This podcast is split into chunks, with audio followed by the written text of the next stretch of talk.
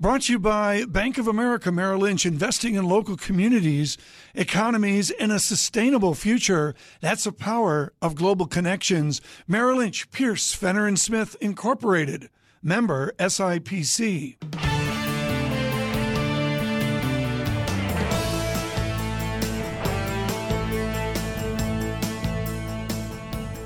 Welcome to the Bloomberg Surveillance Podcast. I'm Tom Keene with David Gura. Daily, we bring you insight from the best of economics, finance, investment, and international relations. Find Bloomberg Surveillance on Apple Podcasts, SoundCloud, Bloomberg.com, and of course, on the Bloomberg. There is something in the oxygen of Providence, Rhode Island. No one knows what it is, but it was a certain chemistry, an ether, a theory from long ago and far away. The patron saint of all that economics was one William Poole, who ended up with wonderful public service at the Federal Reserve Bank of St. Louis uh, years ago. David, why don't you bring our two guests in, other than to say that this is a special Brown University moment? We say that uh, uh, uh, to all of Brown economics and Brown scholarship. It's probably a school morning. song to be sung, but we'll save that for later uh, in the hour. Bob Sinche with us, global strategist at Amherst Pierpont and Hiroshi Watanabe, the president of the Institute for International Monetary Affairs, joining us uh, as well. You two were roommates, roommate, office mates, Office mates in. Providence. So tell us a bit about sort of what you were doing doing at Brown. Let me move these mics a little bit as well. Sorry, so I take care of some housekeeping as well. You, you met each other. Give us a sense of, of what brought you guys together. Well, you know, they uh, uh, it was a relatively small class. Yeah. uh, I think only about uh, about twenty of us in the uh, in the program, and uh, Hiroshi and I and a third guy uh, uh, shared an office together. Um um, you know, office hours with the undergrads. Um, we did have a, uh special time between two and two thirty afternoon when we in the afternoon we did not have office hours because believe it or not the Gong Show was on and all the graduate students in economics would go into one office and unfortunately watch the Gong Show for thirty minutes while undergrads cooled their heels out in the hallway. Hiroshi, Yeah. you have gone on to great acclaim within Japanese economics. And, and part of when I think of Brown University is the underlying theories involved now. What is the underlying theory right now of Bank of Japan and Ministry of Finance economics, away from the simplicity of Abenomics? What's the underlying theory? Well, the, sometimes we call the the current government's policy the three arrows operation to that. So, the first one is the monetary the, policy change, and the second one is the fiscal policy stimulus, and the third one is the structural reform, including some of the uh, the uh, growth strategy to that. So the well, but the original meaning of the three arrows, it should be done in simultaneously. But the current government is a little bit squeezed on the situation, and the, it should be shot one by one to that. And the, the very frankly speaking, in the first one, the monetary change has been working so hard and so drastic to that, and the second one is a little bit working. To, and the, the in addition to such kind of monetary policy change to that. So the the government is, is not a little bit lazy to perform the third arrows of the strat, uh, the structural reform to that. But now the government realized the first one in the monetary change is just giving the time allow- allowances, not the fundamental change would be given by the monetary changes. So I think now the government started to work on the third arrows, especially the, the starting the end of the 15. They can work on that. If you're just joining us now, Hiroshi Watanabe with us. Uh, he is with the Japan uh, Bank for International Cooperation, the governor and chief executive officer, and Robert Sinche with us is Amherst Pierpont. They're going to be with us through the hour. We will speak with Bob Sinche about sterling and the momentous moves in foreign exchange. We'll do that later in the next half hour. David?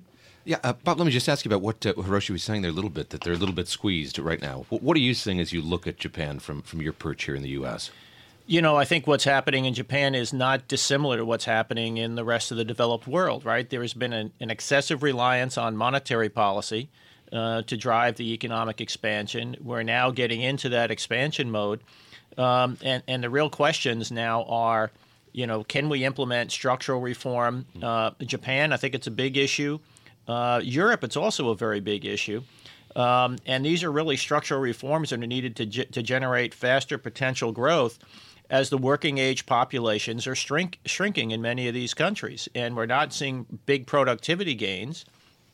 And so the result is you have potential GDP growth that in in, in the eurozone is maybe one to one and a half percent. In Japan, maybe a half to one percent. Uh, in the U.S., maybe somewhere around two percent. And you, you really need to get much faster um, potential growth to to uh, you know to generate the kind of momentum in the global economy that everybody would like to see. And now it becomes incumbent upon fiscal policy, regulatory policy, and structural reforms and as we know, those are very difficult. And, and surprisingly, um, you know, we think about the political morass here in the U.S. and the inability to get policy really moving forward. You would think it yeah. would be easier in Japan, where the where the LDP has, um, you know, well, pretty pretty good control over policy. Let's come back. Bob Sinche, with us with Hiroshi Watanabe uh, as well, uh, both of Brown University. This is Bloomberg. This is a real treat. We're going to digress here. We're going to get to Bob Sinche in a bit here on the huge moves, his brilliant call on sterling strength. We'll do that in a bit. Hiroshi Watanabe with us, uh, who was a classmate of Bob Sinche's at Brown University. And what this means, we're going to go a little wonkdom here. 1978, Money in the Economy, Bill Poole that was the Bible, the Gospel. There were a few other papers. Bob Sinche, translate for our audience the effect and the power of a monetarist theory in the late 70s. It was gospel, wasn't it? You know, the, the 70s was a very interesting time because, um, you know, there was some, some view that the business cycle had been conquered um, and and we found out later that a lot of that was the result of very stimulative fiscal policy and accommodative monetary policy uh, in the late 60s into the early 70s, which of course manifested itself into a, a rapid acceleration of inflation pressures, higher energy prices. Uh, we know the history. And you know, monetarism really was not very uh, widely followed and um, and certainly practiced amongst government economists. It was mm-hmm. very much a Keynesian world. And what Bill Poole did was really introduce monetary analysis um, to a you know to to a broad array of, of students certainly, and something that I gravitated toward uh, and found very, very useful in terms of analyzing inflation pressures as we went through the 70s and then the whole disinflation process of the 1980s um, that was really ushered in by a much tighter monetary policy. So I think the, the, the 70s and the 80s was really the, the peak period right. for monetary analysis and, and useful not only in, in policy but also in markets. Okay, well, then, Hiroshi, one time, help me here with the names Karl Brunner, Allan Meltzer, uh, Anna Schwartz, maybe David Laidler of Western Ontario yeah. as well. We used, the world used to stop when young Sinche and I, Sinche was still wearing goalie pads uh, in, in a job then. But help me here with the, the world stopped on Thursdays for M1, M2, M3. It was gospel. What happened? What did you learn about the end of our worship of M1, M2, M3? Yeah, we discussed M1, M2, M3. That These days we have another M. So so many big varieties to that. And also the, the Bob says in the 70s, 80s, that period is very much the and uh, suitable to such kind of discussion to that. But the last 25 years, always now we see the abundance of the money. That's quite different from the age of the 70s, 80s. So since the early 90s, almost every year, our the interest rate is going down and down and down. There is no sign of the pickup to that. So that caused too much big change, or even such kind of theory and such kind of analysis to that. How, how, how, have you seen the study of monetary policy evolve, uh, Bob? Where, where does the, the, the, monetary policy you learned at Brown, the Brown School, continue today? You know, I think there's there there's uh, one issue that that started in the 70s and 80s in terms of financial innovation and what impact that had on analyzing monetary policy. Um, but I think really what's happened is a realization of how important the banking system is to monetary analysis. And you know, monetary analysis and monetarism and its impact on nominal G- GDP and inflation works under the assumption of a steady mul- money multiplier, so the ratio of money supply in the system to the monetary base, and also stable velocity of money, so the relationship of nominal GDP to monetary growth. And what we've seen is as banking systems become dysfunctional, these monetary linkages begin to break down. And so you know, we're accustomed to a period where, you know, monetary analysis mm-hmm. could give us results. We've now come to realize how important the banking sector is globally to turning monetary right. policy from central banks into economic uh, outcomes. Hiroshi Watanabe with us, uh, governor and the chief executive officer of the Japan Bank for International Cooperation. We really begin today our international coverage as we go to the World Bank and IMF meetings Thursday and Friday. Francine will jet in tonight. She's she's on the surveillance Gulfstream, right, David? I think she's coming going to pick her up, and she'll be here tomorrow, yeah. right? She's in New York tomorrow. Teterboro. It's easier to get the Teterboro yes, than yeah. than uh, JFK. Anyways, Francine will be in uh, tomorrow. Maybe she'll be able to stop by and be with me and uh, David as well. Uh, much to talk about on international economics, but we demand that Bob Sinche of Amherst Pierpont here with Mr. Watanabe, his classmate at Brown, take a victory lap on Sterling. You called the bottom on Sterling. You went long, strong Sterling. You were right, right, right. Did you ever imagine a 128 and a snap election? You know, I, I, I, didn't think we'd get up to these kind of levels. I thought around 125 would probably be it on uh, on Sterling. Um, clearly, this is an aggressive move by the prime minister in terms of uh, uh, in terms of solidifying her leadership. Um, and I think there are a lot of uncomfortable shorts in sterling. Yeah. I think they're you know complacent short positions in sterling right. that are really getting squeezed. And to frame some of the houses on this, HSBC and Deutsche Bank with weak sterling calls, uh, UBS and Kit Juckes over at SocGen with leveling to even a stronger sterling call. There's winners and losers on this, but Alan Ruskin with a wonderful note this morning as Deutsche Bank threw in the towel and looked for sterling stability and such. What are the legs here? If the shorts all cover, can that drive sterling to unimaginable recent levels like 135, as Alan alludes to, or even back to a Brexit 140 something? You know, I don't think so. I think we've traced out over the last four or five months uh, the range, which I think is 120 to 130. Um, so you have calls for 110 that got frustrated on the downside. We may get calls for 135 and, and higher, get frustrated on the upside. Actually, I think that in the midst of this big short covering, what we're facing is, I think, a UK economy that is in the process of slowing down.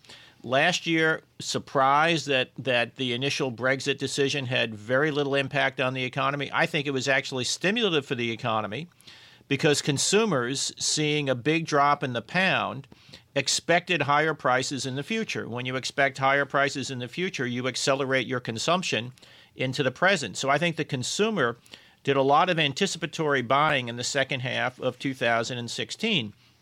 They've run out of that spending power. We're now seeing a slowdown of employment growth. We're now seeing prices actually moving higher, so real income growth has slumped to close to zero in the UK. So I think just as we're getting this big short covering rally, in fact, the economy is going to surprise a bit on the downside. I think uh, Prime Minister May is lucky that is a very short mm-hmm. time mm-hmm. between the announcement and the yeah. actual election because I think the economy is in the process of slowing pretty significantly. And, and David, in my reading, I've, I've, I've heard that theme. Mm. There's a huge advantage here to June 8. Hiroshi Watanabe, let me pull back here uh, and, and, ask about currency more generally. We've had the, the, President of the United States saying he's not going to declare China a currency a manipulator. You've had uh, Steven Mnuchin, the Treasury Secretary, talking about the strength uh, of the dollar. How does all of that rhetoric sound uh, in Japan when you hear uh, not just the Treasury Secretary, but the President jawboning about, about currency issues here in the U.S.? Yeah, we are a little bit puzzled because the many voices from the president and also the secretary, so they are so much different on that. So they were going to know how the exactly the U.S. is going to think about that. But maybe nobody knows, even in the United States, to that. So I think the current position of the Japanese yen and the dollar is not so much the bad for the either country to that. So from now on, I think the some political the confusion in the Europe is going to the, make the euro weaker, and even the sterling pound is somewhat moving on. But I uh, generally agree with what Bob said to that. So I think the European currency is going to be a little bit weaker, mm. and the dollar and the yen would be a little bit yeah, stronger. But uh, between the dollar and the yen, I don't think at this moment we don't have any big the, uh, the impact to move either way to that. Especially for the current the the trade policy of the United States is going to make the dollar a little bit stronger. And also, that as far as the Madam Yellen is going to raise the interest rate coming again, in that case, definitely in the basic position is going to have the stronger dollar. Even the president is going to make the weaker uh, the dollar it would be fine to that. But I think the market doesn't work in that way to that. And also the the president has the uh, weakened the attack to the China because if they, they stop the China to make the intervention to the market, renminbi would be much, much weaker. That means more easy to sell the product to the United States. So now the, the president is realized what the reality is. That is very good uh, situation at this moment to that. So. Bob Sinche, as Tom said, uh, he's headed to the IMF meetings uh, later this week. We got the growth forecast, the new revised growth forecast yesterday. Uh, Christine Lagarde telling Francine Lacqua last week that spring is in the air for the, the global economy. What's your reaction to what the IMF had to say yesterday, sort of leaving U.S. Uh, growth projections at, at the same amount. Uh, there were a few changes therein, but what do you make of the sort of rosy assessment of the the rosier assessment, I should say, uh, of, of the global economy? Well, I think it's a it's a it's a great look in the rearview mirror. Uh, you know, the IMF late last year was was still fairly downbeat on global growth, and I think the the green shoots here for early 2017 were pretty clear at that time, and we've gotten, a, a, I think, a pretty nice acceleration. Hasn't showed up in the U.S. GDP numbers, but if you look around the rest of the world, I think we're heading towards real GDP growth of over 2% year over year in the Eurozone. We haven't seen that for a number of years. Um, Japan has had, I think, five quarters of consecutive increases in, in growth. It's not spectacular, but that's not bad by recent standards. So I think we are going through a, a, better growth pattern in the early part of this year, and and and in, in a sense, the IMF is just confirmation of that because they move very very slowly in their analysis is and this, forecasts. Is this a calendar reset, and that it's just the time of year where the certitude of the end of the year, the certitude of January is the Fed will do this, the Fed will do that, the Bank of Japan will do this, et cetera, et cetera, and you sort of get to sell in May and go away, and everything begins to get lengthened out. Just just it's oops, we're not so certain, and there's just yeah, autumn. Yeah, I, I, think we're going through a little bit of that. I think that late last year, early this year, there were surprises to the upside in growth. You know, the economic surprise indexes that are calculated were all very, very strong readings. Now expectations have been uh, have been brought higher. Uh, going to be difficult to beat those expectations going forward. Uh, but I do think there is some sustained momentum. The question, I think, for markets is will central banks around the world do anything about that? And I think we've gotten another indication from the Bank of Japan that they have no intention of restraining monetary policy anytime soon. There was a little, I think, very unfounded um, bubbling up of optimism that the ECB might hike rates this year with a core inflation print yeah. that was just confirmed at 0.7%. I don't think there's a chance in the world the ECB tightens policy this year, which is why I think there's still upside for the dollar as we go through the year. Uh, Hiroshi, please yeah. help us. And I think of Robert Feldman at Morgan Stanley and others that have given us wonderful perspective on your Japan. Is there a generational shift within Abenomics? You have students, you speak to the younger of Japan. Is there a generational shift going on in your Japan? You know, the currently we have some the internal struggle between gener- generation to that, and also the, we are going to think about how the pension system is going to be sustained to that. So the food bears is such kind of burden is a big concern we are going to have to that. But the, as you know, the, we have about the 1,600 trillion yen the, the individual asset, mainly two thirds or more would be held by the aged people to that. So that could be transferred to the younger generation is that one, one idea to that.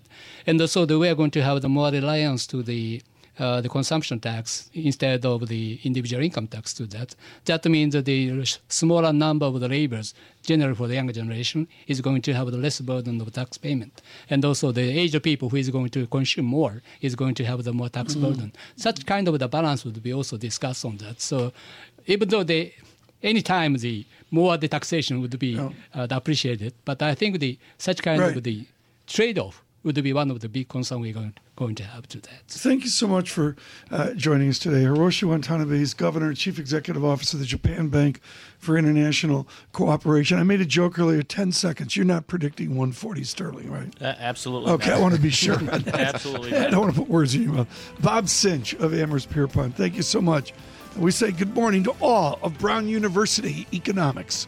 Worldwide, this is Bloomberg.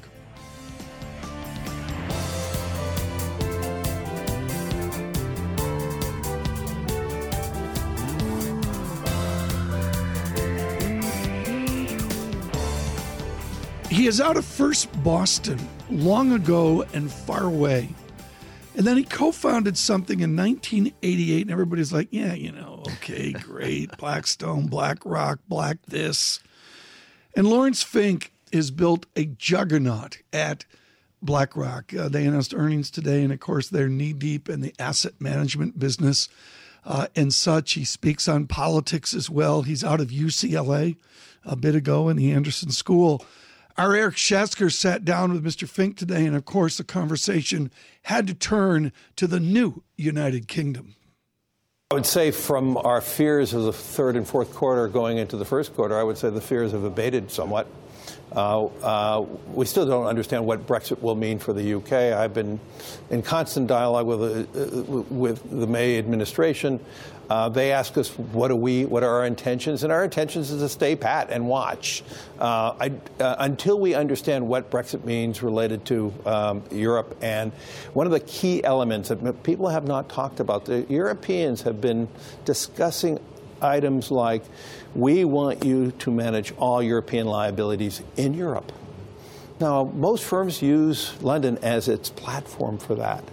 If they can find a way to force that type of behavior change that you move, that you have to manage, so you have to have your traders, your portfolio managers in continental Europe, that is the key element because if, if, the, if we have to move to Europe to manage it, then the banks will move their trading desks to Europe and the custodial, and everything can be, you know, it could be quite disarming and, and difficult. But um, so until we know where that stands, now that's pretty anti-trade. That's a real severe issue, but that is a pivotal issue for financial institutions related to being in the city of London or outside. Beyond that, I mean, it, to me, Brexit is a wait and see issue. Uh, I, I, you know, I think the prime minister is doing uh, a, a, very aggressive thing, but you know, her, the, the, popularity of the party is very strong. Yeah. It valid if obviously if, if if the polling is correct and there's an overwhelming win. It validates, it solidifies herself as a PM and, a, and the party. And so I, I, look at this as a more, more of a gesture of strength than, yeah. than anything else. But we have the French election this weekend, um, and I don't know. I mean, you know, uh, we, we still have a strong view that it looks like uh, Macron can uh, can eke it out. Uh, but every day is a different day, and we, we see you know an incredible horse race there. Um, so the market today is yeah. anticipating, I would say, a, a, probable good outcome. Why is Macron a good outcome? Well, I, I think they're more fearful of the two um, tails. Um, and uh, I think a Fillon outcome would be perceived to be good too. So the marketplace is looking at a more centrist outcome, an outcome that uh, that has government, the French government wishing to stay within the eurozone, uh, more pro-trade, uh, and so we'll see. I mean, uh, I think it would be a it would be a very uh, difficult thing if, if we had one of the tails winning uh, and the markets would, would probably reverse and, and go down even further. Larry, can we draw a contrast between Europe and the United States? There are risks. Of course, there are risks. And then there's the question as to whether the risks are appropriately reflected in asset values. You're among the people, and there are many, who were surprised that the U.S. equity market rallied as hard as it did after the election, and furthermore, consolidated those gains. So, paint us a picture. How does the future look for U.S. assets? How does the future look for European assets and the underlying macro fundamentals? I would say the U.S. market is probably the, the market that is, uh, that is probably the most expensive relative to other mm-hmm. markets. Um, this is why earnings season is probably the most important issue for the markets today. Uh, I, I would, the marketplace was had higher expectations on quick actions out of our government related to tax reform, immig, uh, um, uh, infrastructure, Um, and, and, and, and then uh, deregulation. So those are the three things that the marketplace looked for. And, and that's going to take, um, obviously, more time. And so if we don't have earnings validating these higher PEs, and we're, you know, we, we could adjust downward 5 or 10% from here. Um, and if the administration does succeed in some of these items, then the market will then reassert itself going higher. Lawrence Fink of BlackRock, of course, they're out with earnings today, and really the elephant in the room, David Gura. And you know, I you know we were speculating yesterday on uh, before Prime Minister May spoke, and we don't like to do that on Bloomberg surveillance. But you really speculate where as, uh, active and passive management will be within all the major buy side shops. You wonder where this will be in five years. Yeah, we've had such a, an interesting conversation about this over these last few months. BlackRock, of course, investing in yeah. a lot of robo investors, making a move more into that. It's basically interesting to see how that shakes out with the complement of what's happening at Fidelity's, if we've, as we've discussed. Uh, as well, I should say, Larry Fink, interviewed by Eric Schatzker in Bloomberg Markets magazine as well. Uh, his visage on the cover of that uh, most recent issue of, of the magazine. Uh, a wide ranging conversation there with Eric Schatzker and uh, our colleagues uh, on Bloomberg Daybreak Americas. They talked a bit about the, the U.S. Uh, political scene as well and about the, the company. Of course, we got earnings from BlackRock earlier yeah. uh, this morning, and they had a conversation about regulation with, with Larry Fink. And I thought what was interesting there uh, was he talked about how he didn't necessarily think that. Um, the, the changing the tone of, of, of, regulations will do much more than uh, easing concerns within. That, that regulation really hasn't inhibited loaning, and that's uh, an interesting point. I, I agree with all this. I think it's great. All I want to know is what how this how global wall street the people that are our core audience and we honor and thank you every day that you tune in five days a week. I mean you turn off when michael barr's on. I mean i get that. Michael barr comes on global wall street tunes on and goes okay what are, what are, what are the tigers doing today anyways? And i'd like to thank my wife and my cousin good, good. Ah, you know i mean we, we are honored that you all listen to it. I just want to know where the buy side's going to be in five years. Yeah. If you know folks email in or tweet us or you know at David Gura, or whatever. We'd like to hear from you, as Eric did with Mr. Fink early in their their wonderful interview. Uh, I, I just I don't know how much more Vanguardy, Vanguardy, and everybody else can get. Yeah. It's fascinating. Just ask you there. I was I was struck by what Larry Fink had to say about how he's approaching Brexit, the fact that yes. he's having this nonstop conversation with the May administration, but also that he's he's playing a real waiting game. And I know that yeah. every morning at five a.m. you're focusing more uh, specifically or more narrowly on, on Europe and the UK. Is is that something that you hear from from the folks you're interviewing? That uh, right now this is a sort of stand pat, wait and see time. Here's what I would suggest: one word in, in America, folks, you'll know it. In the Northeast, certainly, Stamford. Uh-huh. That's the one word in the head of every single managing officer of every firm is a number of firms went up to Bob Sinche's Stamford, Connecticut uh-huh. years ago. And it was a great idea until the kids said, "No, I want to be hip and cool like Michael Barr and stay in New York City." Oh, I mean, they didn't want to go. They didn't want to go up to Connecticut.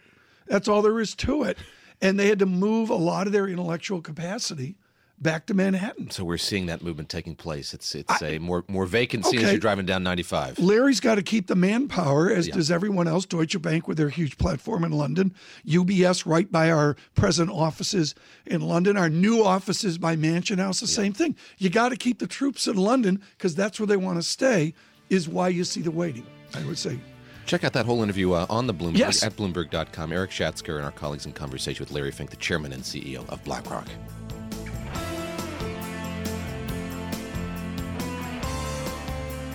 Brought to you by Bank of America Merrill Lynch, dedicated to bringing our clients insights and solutions to meet the challenges of a transforming world.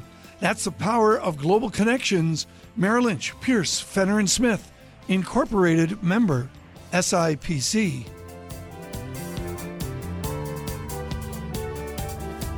There's something new from Bloomberg. It's called Lens.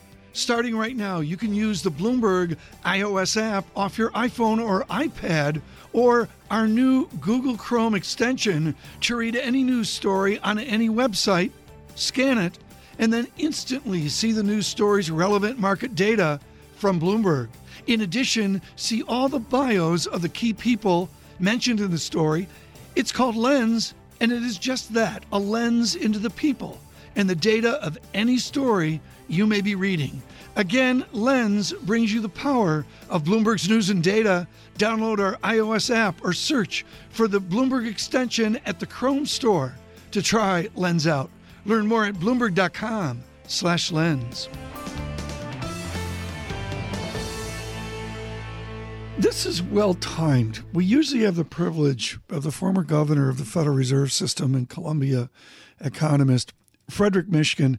We usually speak to him under the compressing rush of seven minutes wrapped around something Chair Yellen said. What a joy to speak to Rick Mishkin this morning with a little bit of pace and wind uh, uh, uh, uh to, to, to, to, talk about. We're going to have him for the whole half hour, which is a good and beautiful thing. Uh, Rick Mishkin, in your book, your wonderful macroeconomics policy and practice, is there any discussion of the great distortion and the idea of interest rates at the zero bound and what that means for everyone? Yeah, well, uh, certainly. I mean, the issue of the zero lower bound is a very big deal.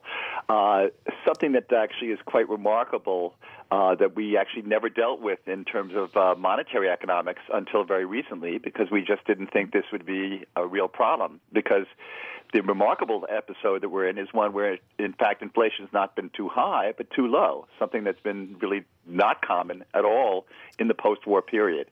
So we're now in a brave new world. We're actually yeah. in a new normal, and that changes things very dramatically. Uh, clearly, you're not completely happy about having to be in a zero lower bound situation, and having interest rates so low. Uh, but on the other hand, you may not have a choice. This is just the reality of the way the economy has uh, developed in recent years. Yeah. And we're in a situation where it's true that having interest rates near zero does create uh, some strange aspects to the way the economy works. But on the other yeah. hand, uh, people will get used to well, it, and so this is just the way life is sometimes. Th- here's how, here's the real life, folks. I have Rick Mishkin's textbook on my coffee table in my living room at home, and right near. Boy, you really want to bore people. I don't. I don't. No, no. We use it. We use it as a. We use it to hold cocktails up. But Rick, it's right near John Hicks' Value and Capital from a few years ago. Can we do traditional modeling in your book and in the, the great John Hicks books? Can we do that with the interest rate structure we're in right now. I say we can't do ISLM modeling or aggregate supply demand analysis given the artificial model we're in. No, I actually I don't agree with you here. Okay. What, what I think is is different is the way you think about the conduct of monetary policy. So, uh, and by the way, one thing that's important to say is the U.S. may actually be coming out of this problem. That we're actually in a phase of, of raising interest rates. That uh, that if the economy does as we hope it will do, uh, that uh, we'll be in a situation where it'll be more normal interest rates will be lower than they've been typically, but on the other hand, monetary policy will now be more conventional in terms of what is monetary policy? Changing interest rates. However, when you had a situation where um, you hit this zero lower bound, and particularly you're in such a low inflation world where inflation is too low, uh, and that you actually need to have what we call real interest rates, that is the interest rate adjusted for inflation, to be actually lower than is, is normal because the economy is not doing as well as you'd like, then you're in a situation where you may not be able to lower nominal interest rates. The actual interest rate that you hear about when somebody talks about a 5% interest rate, they're talking about a 5% nominal rate. Uh, in that situation, what you need to do is you may have to take other steps to pursue um, expansionary monetary policy policy. And in fact, this is what we've seen the Federal Reserve do. So, for example, one of the things that we saw happen is the Fed expanded its balance sheet tremendously, not to actually uh, uh, think of changing the balance sheet as so important, expanding the uh, the uh, the assets of the Federal Reserve, but to actually affect credit markets. So the Fed shifted to buying a lot of long-term uh, treasuries and long-term uh, uh, mortgage-backed securities. What were they trying to do? They couldn't lower the the federal funds rate below zero. But by actually buying a lot of longer term securities, you can actually lower the long term interest rate uh, on those securities. And importantly, it's longer term interest rates that are more important to what people do in terms of decisions. Nobody worries about the federal funds rate in terms of what I'm going to do, which is an overnight rate. You worry much more about the rate on your mortgage, which is, yeah. is a very long term rate, or the mortgage or the interest rate on yeah. your car loan, which is, no. is, uh, is intermediate term rate. So, in a sense, what it means is that monetary policy and the ability to affect aggregate demand uh, is still there, but it can't be done with conventional tools. And furthermore, it may be not as effective as using conventional tools. This is one of the reasons Well- why the Federal Reserve is very happy to be raising rates right now. Professor Mishkin, uh, taking his PhD a few years ago at the Massachusetts Institute of Technology. Help me here, Rick Mishkin, with the Kool Aid of Rudi Dornbusch, Stan Fischer, in all of MIT, and what it means for a strong dollar policy. Should Chair Yellen worry of a strong dollar? Well, I think the issue here is if the U.S. economy is doing better than other economies, then in fact the dollar will be strong. That's a good thing, not a bad thing. Yeah. So, in a sense, the fact that we've had a strong dollar is an indication that the U.S. has actually been done has done better, and that actually that the Federal Reserve has actually managed it better than many other central banks have managed their situations. Uh, we, the Federal Reserve in the U.S. was much more aggressive in terms of easing policy uh, than, for example, the European Central Bank, and that's one of the reasons that the U.S. has done better. So the strong dollar is actually a reflection of the fact that the U.S. is actually doing pretty pretty reasonably. There is a big issue in the long run that we're not growing as fast as we we should. That really doesn't have to do with monetary policy, Right. Uh, and uh, hopefully, uh, again, some of the latest policies in terms of trade that Trump has been pushing probably won't help in that regard. Is it is it tougher for the Chinese now because 20 years ago and 30 years ago there were so many more fixed or quasi fixed exchange rates and now we're much more in a floating exchange rate world? Does that disadvantage Chinese policy? No, I don't think so. I think that that what is creating some issues for China is that they're not in the situation they were uh, 20 years ago, which is that they were extremely low wage con- uh, country, and in fact uh, that uh, global markets uh, really opened up for them, and that was a huge boon to their economy. Now that we're in a world where in fact China is no longer that cheap a place to manufacture goods, uh, that there are other places that have become much cheaper. This is actually, in one sense, a good thing for China because they've gotten so much richer over time, uh, but it's actually much more difficult. And then the second problem is that we're seeing in the world a, a, a somewhat of a of, of a, a step back from globalization, a step back from free trade, and we're seeing this the rise of nationalism in many countries, particularly not just elsewhere but also in the United States. And all of this means that it is maybe a little bit far harder for China to access uh, markets, both because they're not a cheap producer anymore, and because markets may not be as open to them. So there is a problem for them, but it, but uh, but I think that's where the where the problem lies. Rick Mishkin, you welcomed uh, Stan Fischer, the, the vice chair of the Fed, up to Morningside Heights earlier this week. He delivered a speech at Columbia, and the, the headline for me was a line. He said, We appear less likely to face major market disturbances now than we did in the case of the taper uh, tantrum. What did he have to say about uh, the, the prospects for unwinding the balance sheet and doing that while raising rates? Well, I think that that, that I think Stan is absolutely right, and it's also uh, that there are lessons learned from the from the uh, from the ta- what is frequently called the taper tantrum, uh, which is that the Fed has to do a better job of communication. That the issue of actually uh, uh, having the balance sheet wind down is something that's really a technical issue. It should not be something that should be a major impact on monetary policy. How do you do that? Well, one thing is you give people a lot of advance warning, really explain what you're going to do, start doing it six months ahead of time, and then actually, then when it happens, it becomes a non-event. So uh, the Fed has clearly moved very much in this in uh, this direction, and when the taper tantrum occurred several years ago, the big problem there was that the markets interpreted the fact that the, Federal Reserve would no longer be buying as much, uh, uh, would taper off its buying of of, uh, of long-term bonds and mortgage-backed securities. They interpreted that as the Fed was going to tighten monetary policy more than it otherwise would, and in fact, they re- this case is very clear that that the winding down of the balance sheet, trying to get it down to a much more reasonable level, is not a monetary policy action. It's a technical action, and that it will not actually indicate that the Fed is going to be tighter on monetary policy than it, than it otherwise would. I think the Fed's doing a much better job of communication. They're starting much earlier, and I think this actually will be a non-event. He talked also just about the role of data in Fed decisions. Said the task of moving from uh, information like the dot plot forecasts to a rate decision is, quote, not simple and requires a great deal of analysis and back and forth among FOMC participants at, at each meeting. What did that tell you about how this Fed is, is thinking, the process that this Fed is using? In fact, this is something that actually I've done some research on. Uh, about a year ago, I was involved in writing a research paper where we were very critical of Fed's communications about uh, about the dot plots and so-called forward guidance in terms of uh, telling people what would happen to the uh, future policy path of the federal of the federal funds rate. Uh, and our criticism basically was that, that uh, the, the Fed was getting into a trap where people were thinking that when they said they were going to be you know, in in their projections said that there were going to be three rate rises over the course of the year, that that would mean that that's actually what they would do. What is really key is to make it clear that what you're going to do is going to depend on how the data evolves, so that you, when you actually talk about projections, they're projections which, in fact, you're almost surely not going to actually have happen. Why? Because the data is not going to be exactly what you expected it to be.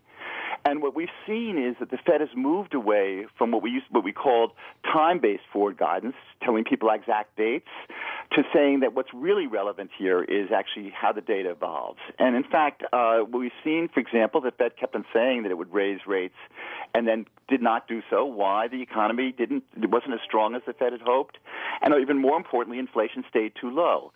So I think that the Fed has actually done a much better job in communication. They're, they're what I call now data based, which is that given what what might happen to the data, you might do different things. So, for example, uh, if inflation uh, inflation's still been very tame, if inflation starts to heat up more than uh, than, than we're seeing right now, then the Fed is going to have to be more aggressive at raising rates. Uh, similarly, if the economy uh, uh, uh, gets weaker, that we right now we have a projection that basically the economy is going to be growing solidly, that unemployment is going to stay below five percent. If that changed because something bad happened, then the Fed actually should stop raising rates. So I think that they've been much clearer on on this, and I think that's part of what Stan was trying to mm. to get across, which is that the Fed's looking at a lot of data, that they're trying to figure out what's going to happen to the economy, and depending on how strong the economy is, how strong inflation is, that's going to change the the actual uh, uh, the the path of of uh, of the federal funds rate, the the future policy mm. path. Very quickly, we've got about 30 seconds left. Let me ask you about Randy Quarles, uh, reportedly going to be named to, to head up the, the Fed's regulatory uh, responsibilities. A private equity guy. His wife's maiden name is on the building. Uh, Eccles is her is her maiden name. Uh, what kind of role is he going to play here? What, what, what do you think he's going to do in terms of shaping the Fed's direction? Uh, is, is, this the strongest signal yet that we're moving to a more rules based Fed? No, I, I think uh, not. I think that that uh, uh, his primary role is going to be on the regulatory front, uh, and uh, uh, and clearly that there's an issue that that the Trump administration has indicated they think that that the banking regulation has gotten too onerous, and that that uh, Quarles has actually indicated that that he'd like some moving back from that. So I think that's where his real role is going to be. It is true yeah. that he's uh, that he's actually uh, uh, talked about the fact that the Fed should be more rules based. Well, I think, by the no. way, uh, what he's saying there is something that I think I do not agree with, and I think that when he starts talking to people inside the Fed, he's going to change his views. Okay, we'll leave it there. Rick Mishkin, thank you.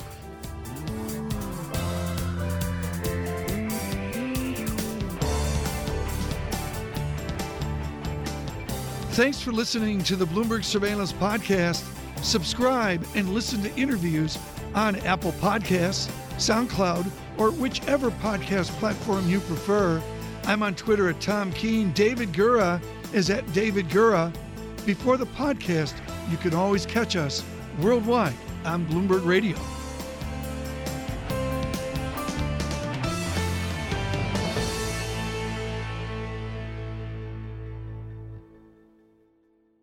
Brought to you by Bank of America Merrill Lynch, dedicated to bringing our clients insights and solutions to meet the challenges of a transforming world. That's the power of global connections.